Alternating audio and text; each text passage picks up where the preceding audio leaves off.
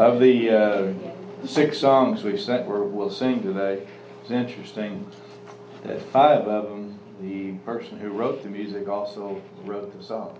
Kind of unusual to see that, that many, uh, that you'll see it, but uh, it's amazing. I think of uh, Martin Luther, just, I mean, being able to do what he did with the, with the writing and the, the Reformation, but then able to to write a song, then also write music is pretty amazing stuff. But you see that with uh, Amazing Grace too, with uh, just the fact that he did that. So anyway, it's just uh, I always like to look at who's writing it and who's uh, singing, you know, did the music as well. Often we don't give the people credit that write the music part. The words we often do, but not the music. We've been going through a real brief series on the uh, passing it on the information that's in Scripture, and obviously in the book of Proverbs, they were wanting people then to, the parents and grandparents, to then take the information and pass it on.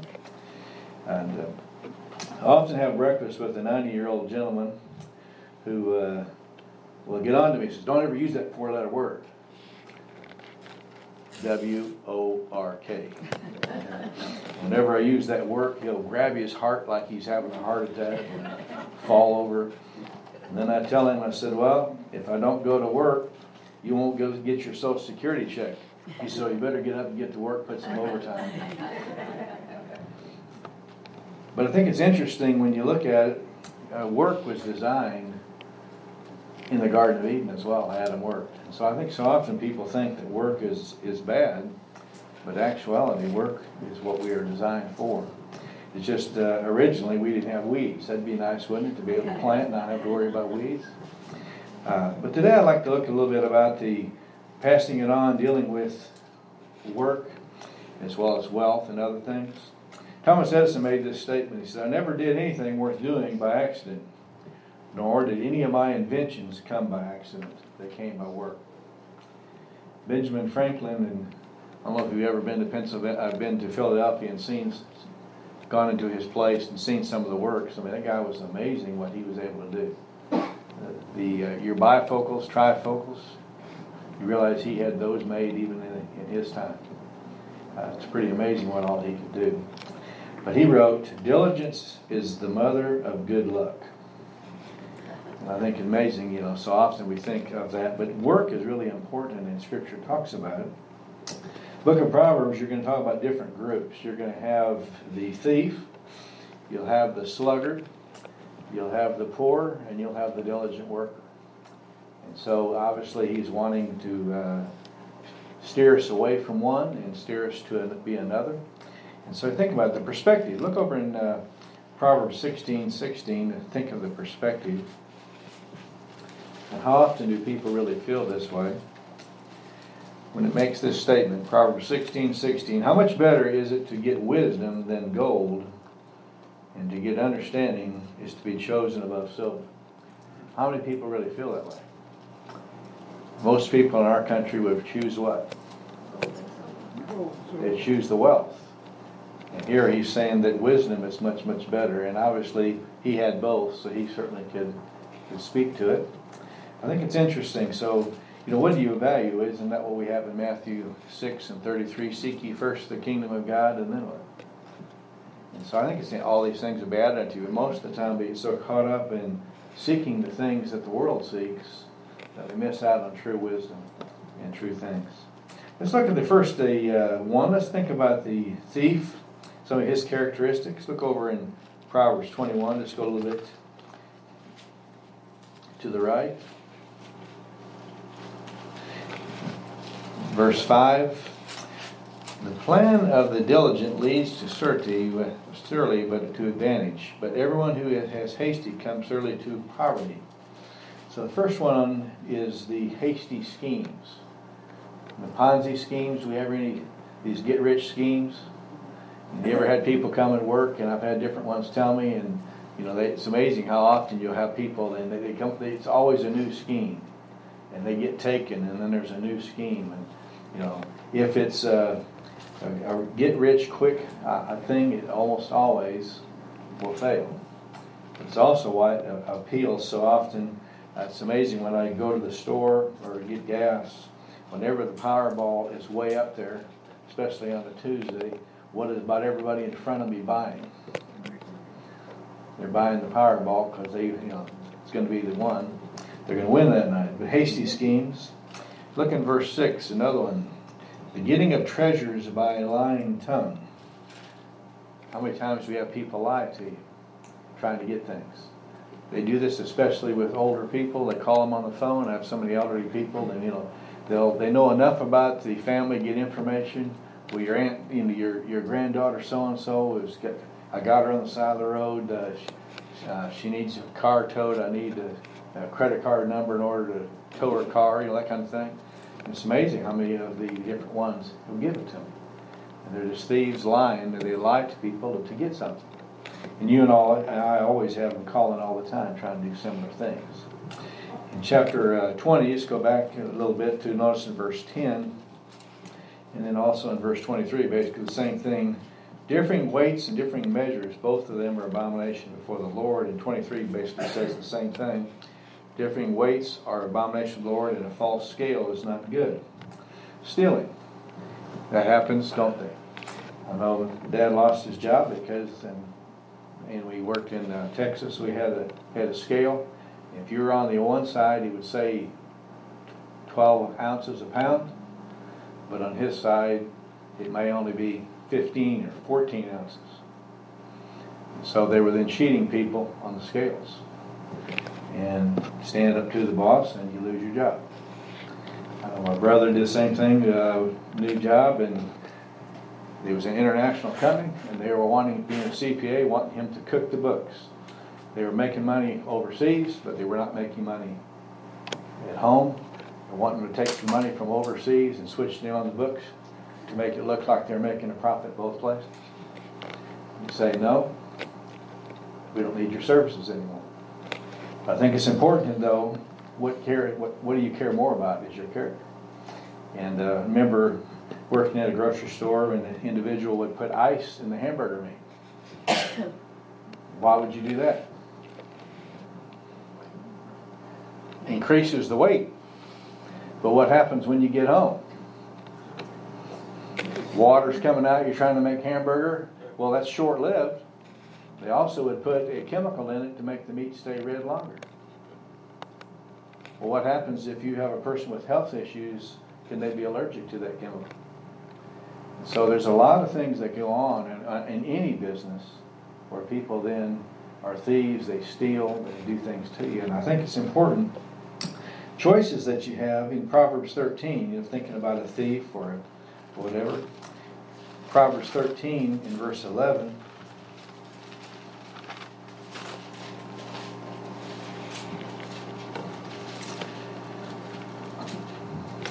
Wealth obtained by fraud dwindles, but the one who gathers by labor increases it. So, if you want something, you need to do what? Work for it. I've often, when I remember growing up, I was, you know, at the time for all of us, uh, we were a little upset my parents didn't buy us a vehicle. They couldn't. But when you go to school, then everybody, you know, the, so many in your school have cars that their parents bought for them was amazing how much better I took care of the car that I had, which wasn't near as nice as theirs. It's amazing how much better I took care of a car that I paid for versus the one that was given to them. The same thing can be true in a lot of things. How well do we take care of things that we work for? We're told to work for. Also, in chapter 11, notice in verse 25, and then also in, and you have the same thing in 26. Anxiety is the heart of the man weighed down, but a good word makes him glad. The righteous is a guide to his neighbor. I'm in chapter 12. No wonder it didn't make sense. I moved one over. Notice in verse 25 of chapter 11. The generous man will, will be prosperous, and he who waters will himself be watered. He withholds grain, people will curse him, but blessing will be on the head of him who sells it. We have to be willing to share it. You have the same thing. You remember the man in in the uh, in Matthew who then had all this wealth and he's going to build more barns. He had people that could use it, or he could sell it and help the people. But no, he's going to keep it all to himself. So you work hard, but when you have things, and others are in need, you're willing to share. So here you have the, the thief who wants to have schemes, lying and stealing, and it's just for him. Or do we work for things, but it's not just for me, but as I get it, I'm willing to share with people that need it. And I think it's in consideration, you remember in the New Testament, First Thessalonians, uh, Paul then gets on to the Thessalonians that they needed to work. Between First Thessalonians and Second Thessalonians, they thought that the rapture had taken place. In Second Thessalonians, a lot of them were just sitting and waiting. And he says in verse 11, if you don't work, you don't you don't eat. I think it's very, very important for us to recognize the same thing. Uh, it's one thing is when you see where our country has gone today. I have a table. I had an elderly lady, Mrs. Ketchum, the one who Ruthie's named after. She had a table, a little card table, and uh, she wanted to throw it away. I thought, you know, solid wood card table. Why would you throw it away? So I said, well, I have it. Sure, you can have it. Well, it had on the top of it it had originally, it had imprinted on it, uh, like for checkers or playing a game. So I sanded it down just to finish it. On the back of it, it has the symbol NRA. What, it was only in existence for about two years and considered unconstitutional. What does NRA stand for? National Relief Act. During the Great Depression, you had to work. They didn't just give you things. You had to work for it. So people built this and built other things in order to get mon- something from the government, food or whatever it was. You had to work to get it, and this is what they built in exchange for it. I still have that little sticker on the bottom, because I thought it was kind of interesting. But I think it's important, in the Old Testament, you were not given things. You had to work for it. Ruth was the same way. When she came, the food, you know, there was a surplus, uh, things were left in the field. They didn't, weren't supposed to clean it hundred percent, and then Boaz also tossed out some extra. But if they wanted to eat, they had to what? They had to go to the field and gather. And I think it's important when, in our country, what it is, everybody's always afraid of losing a vote, so they won't really insist on that. But we need to do that. But I want you to think about it. Do I want to earn it? Or do I just simply want somebody to give it to me? Second one, like I said, a companion to the thief is a sluggard. It's interesting, 17 times in the book of Proverbs, a sluggard's mentioned. a lot about him. Go over to chapter 6 and we'll look at just a few things about him.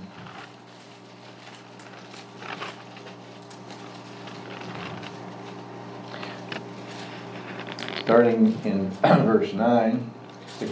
How long will you lie down, O sluggard, when you arise from your sleep? A little sleep, a little slumber, a little folding of the hands to rest, and your poverty will come like a vagabond. You'll need like an armed man. So the sluggard, he never wants to get started. Any of us have some jobs we need to get started on, we've been putting off. Go to chapter 12. Another thing, the sluggard never really gets started. Verse 27. A slothful man does not roast his prey, but the precious possession of a man is diligence.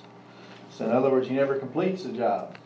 He gets it, but never, you know, can you imagine shooting something or an animal and you're, it's for food, but you never bother to cook it? I mean, so in other words, he doesn't complete a job. Do you know of anybody that started a lot of jobs but they never completed? You just start, never finish. what about chapter 22 on the sluggard? Let's, let's give you three or four of them.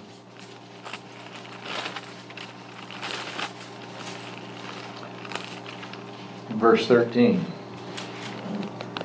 The, sluggard, the sluggard says, The lion is outside. I shall be slain in the streets. In other words, he always has an excuse. Okay. You ever been around one that never gets started, never finishes, always has an excuse? You know, a lot of us work with them, and then you get to chapter 26, verse 16, he also is, deceives himself.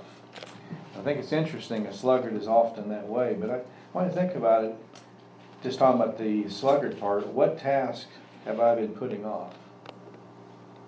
Have you ever noticed so often we put tasks off that we need to do, and once we get started, it really takes us less time to complete it than it does to just put it off all the time?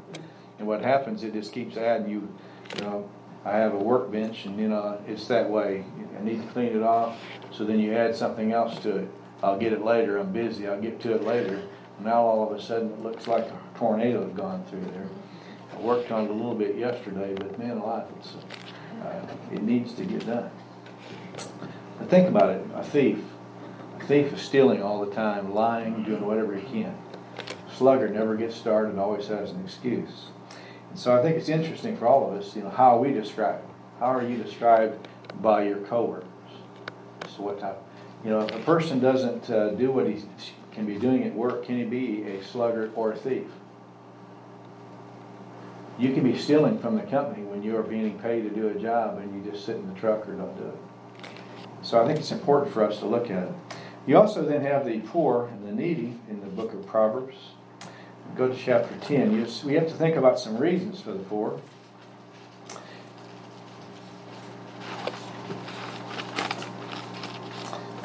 Verse 14.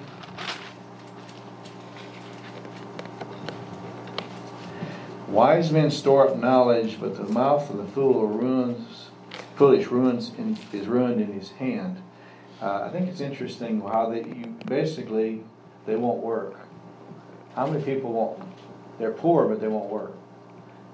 We had one that we the church helped out, and they were doing things, and he, but he wouldn't work. I remember when I was in college, a person asked that we pray that he could, he needed money and did whatever, uh, and he had a family, but every afternoon he was sitting in the pool hall playing pool all the time. It's kind of like, okay, you have a wife and you have a little one. Why aren't you working? You know, you are in need, yes, but you need to work. You know, if you, you know, it wasn't that he couldn't work, he just wanted somebody else to support him. Uh, what about chapter 14 verse 23?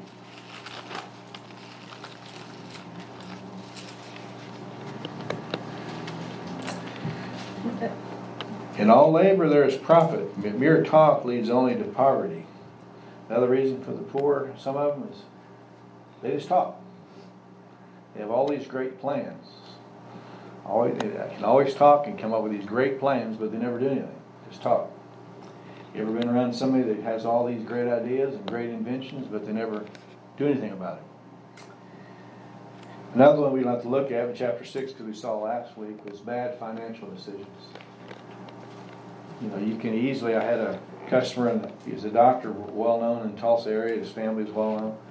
Um, and he had, had invested money with a large nation company, national company. But whoever the broker or the person was, took the money and never invested it. Never, he didn't have any paperwork. So his entire uh, financial stuff was gone. And so he was having to work well beyond when he would normally retire because everything was lost because of a poor financial decisions.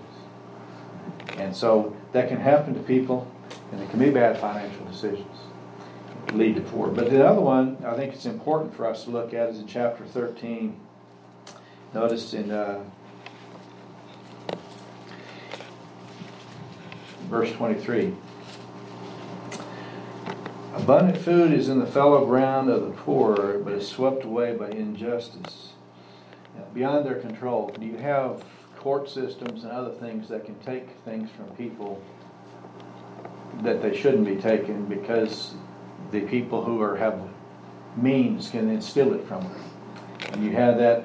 You, if you remember, even when Jesus, when he threw out the money changers and so on, why was he so upset with them? they would be bringing an animal and they would then say what? Your animal is what? It's not perfect, imperfect, but we have one over here you can buy. They also wouldn't accept their money, so you have to have temple money. So then they do an exchange. Okay, this should the exchange would be like if you go anywhere today, you go overseas, you have American money, they'll be go to a bank and they'll give you an exchange. But there's different exchanges that's out there and they then can rip you off, and they were ripping them off, and you're stuck, and you have to have this, and they're ripping them off the exchange. So there are times when you have the poor, it's beyond their control. You could have, uh, in being in an agricultural society, you could have the pestilence that could come through, the lack of rain, all these things, and you could have poor beyond their control. Ruth is an example. That's beyond her control. That her, her husband dies, brother-in-law dies, her father-in-law died, and you can't own land if you're a female in Israel at that time. You think about it, beyond, she's poor, but it was nothing because of what she had done. So I think it's important to realize when we look at, it. so what, what should our response be to poor? Look over in chapter twenty-two, there are some different responses, some good, some not. Chapter twenty-two, verse twenty-two and twenty-three. Do not rob the poor because he is poor, or crush the afflicted at the gate. They're going to the gate for what reason? For the case to be heard. Notice in twenty-three, the Lord will plead their case and take the life of those who rob them. So one thing you, response is you can take advantage of. You have anybody, we have that happening much today where people are taking advantage of different ones. Uh, I just read of, uh, or heard of one just last week who was twenty-eight dollars short on their payment and lost it. Well, you know, if it's a, you know, habitual thing, but what happens, the car breaks down, other things happen, and you're twenty-eight dollars short on your monthly payment. You pay all of it but twenty-eight dollars. You would think, okay, then next month, make up the twenty-eight, or get it to me, and you'd be okay. Nope, lost it all. In case they missed on twenty-eight dollars. That's taking advantage of someone when they're doing it. But we do have, you know, there are some who do it. I think it's interesting, we go over to chapter uh, twenty-nine, we have another one.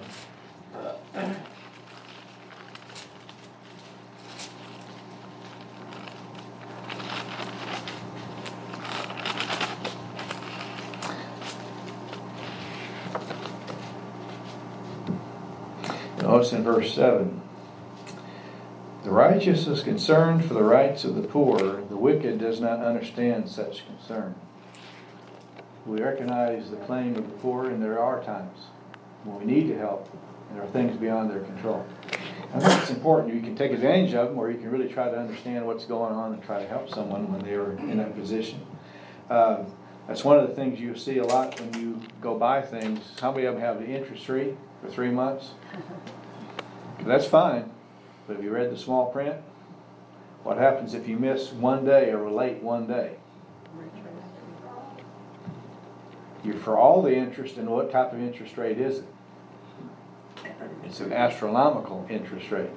So make sure that you pay it on time or ahead of time, because obviously with the mail system, Jean's not here, I can say this, it could be a few days late. Uh, She would, she'd say it too. It's amazing. You have to make sure it's on time, or you lose an amazing amount of money. So look at it, I think it's in- important, when you have the poor, there is, we can take advantage, or we can recognize it. And if you, uh, I think, notice also in chapter nineteen, then just about it, it's another one we have.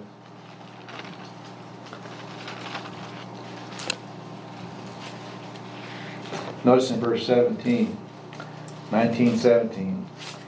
He who is gracious to a poor man lends to the Lord, and the Lord will repay him for his good deed. I think so often you give to the poor, it's a legitimate need, you may not get it back. But the Lord will repay, He doesn't say when, but He will repay. And so I think it's important for us when you look at it, you have the, the thief who's stealing from people and he's lying and he do, does different things, or the sluggard who doesn't ever get started, just keeps putting it off and never really does his job. But we do have those who are truly are poor. And they do need help beyond their control, and we need to help them. That's part of why we have set up the benevolence and so on, because we have had scammers come through, and there's an awful lot of. And where I work, uh, anyone been around there, there's an amazing number of people down there scamming people all the time for, uh, for different things. What we need to work, it's what God designed for us to do, but there are some that are legitimate. He also, in the book of Proverbs, he then uh, praises for those who work hard, and I think it's important for us to look at it too. In chapter 11, notice in verse 24, so you have the thief and the sluggard, and then you have the, the poor. But then you also have the one that works hard. 11, 24, and 25. There is one who scatters, yet increases all the more, and there is one who withholds what is justly due, but it results only in want. The generous man will be prosperous. He'll water, he, he who waters will himself be watered. So the first one, characteristic of a hard worker, he broadcasts the seed, but he also broadcasts it, and he's then gonna be doing it not just for himself, but also for others. Um, If you have, um, in that agricultural society, you have the seed, if you keep it off yourself and eat it, what's gonna happen next year? So you have to have some of it, you gotta broadcast, and you gotta do it in order to get corn or whatever it may be for next year. But as the crop, if God waters and brings the increase, it's not only just for you, but you're broadcasting to help your neighbor like Boaz did with Ruth and others. Everybody else that came into his fields were allowed to do the same. So I think we need to broadcast for ourselves and others. Uh, Since you're in chapter eleven, what about verse twenty-eight? He who trusts in his riches will fall, but the righteous will flourish like the green leaf. Don't trust in our wealth, but how many times do we do it? One medical incident, what happens to your wealth? Or if you look at your 401k, one, uh, just a few months of uh, difficulty, and what happens? I mean, it plummets so fast, you don't have enough time to make up the difference. So we have to trust in the Lord, do our part, work hard, be willing to give and help others, but realize that uh, don't trust in it. You have to trust in the Lord. Chapter 21, you'll see this one a lot, and we hear it, I hear it a lot at work. Proverbs 21 and verse 5.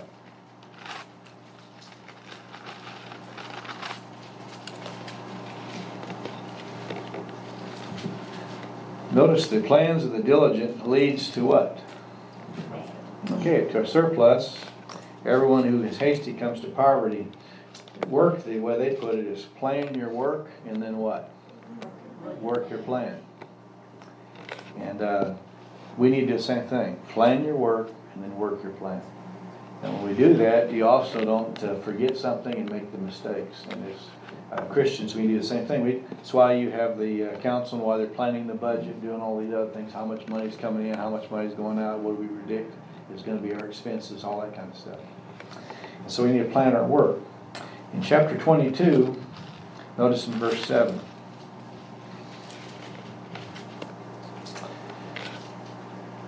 The rich rules over the poor, and the borrower becomes the lender's slave. Don't incur a debt you can't handle. But how many people do? It's amazing how many times they say you qualify for this much debt. And you look at me, I may qualify for that much debt, but uh, you better not take on that much debt. If you do, one false, one little mistake, and you lose it all. A lot of people today, right now, they're on the variable in, uh, interest rate. What's happening to them? You know, when you go from one percent, one and a half percent, two percent, and it's getting up to seven percent, that's astronomical in a house payment. And uh, I remember, never forget, I was in the bank and a lady was going to do something, and uh, and I remember her writing a check. She goes, "Yeah, it's a hot check. I know it's a hot check, but I'm writing a hot check for this from a house payment, or whatever it is." Because the bank gonna charge me a overdraft of thirty-five dollars, whatever, but that's better than with the charge I'm going to get from the place that I'm writing the hot check to, they'll charge me more. She goes, "I- it may not make sense to you, but it makes sense to me. Okay, okay, why don't you do, you know, and obviously she'd done it before, why don't you just, you you already know what's coming, uh, you know, plan ahead. But it's amazing when you, you know, some of the logic just doesn't make sense. In fact, I remember reading this and it reminded me, my dad has this sign in his shop. Use it up, wear it out, make it do, do without. How many of you ever heard of that one? You know, there's a lot of truth to that. If you, if you don't, uh, you know, you, you wanna make sure that you use what you have and don't just go in debt. So many people are buying things to keep up with somebody else. They, it's amazing how many times they're doing it so-and-so has it, so I have to work, it's amazing. There was a big push for quite a while, who's gonna have the biggest, baddest pickup? And I mean, they had put, I mean, eighty thousand dollar pickups, but you never see them haul anything, it's kinda like, why do you need a diesel pickup with all that if you're not gonna haul anything? Now, I understand it, there's plenty that haul stuff and they need it, they have cattle and they do a lot of stuff. Well, there's plenty that, I mean, that's a pickup that, that bed of that truck never gets touched. Uh, But again, why are we doing it? Because one of them has this, if you don't believe it, look at your different companies. One has a six point six, so the next one has to come out with what? A six point seven. Each competing, one has a three ninety-six, next one comes out with a 400, one has a three twenty-six, I need a three twenty-seven. You know, everybody's always competing, the different companies. And it's been going on forever, competing. Look about chapter twenty-two, what about verse twenty-nine?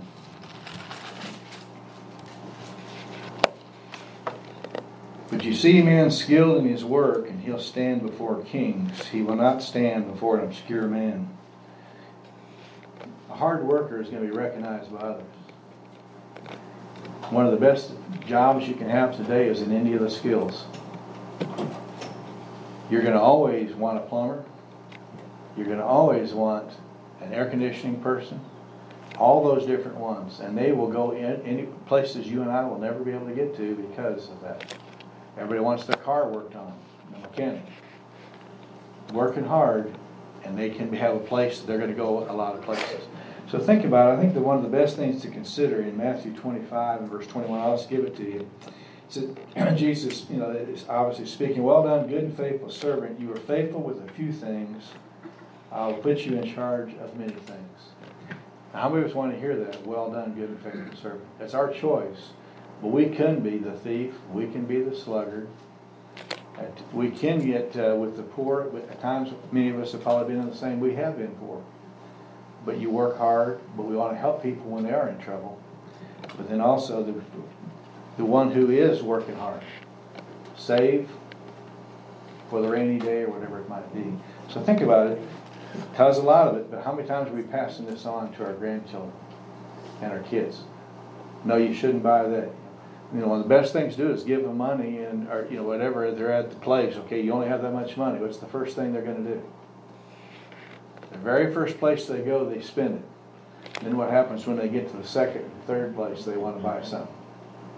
It's good valuable lessons, don't give them more money. Let them realize, okay, wait, next time, really look around before you spend that money, you only can spend it one time. So just be thinking about it, if you look through it, what type of uh, worker are we, and then what do we do with the wealth that God's given us? Do we keep it for ourselves, or are we willing to share it?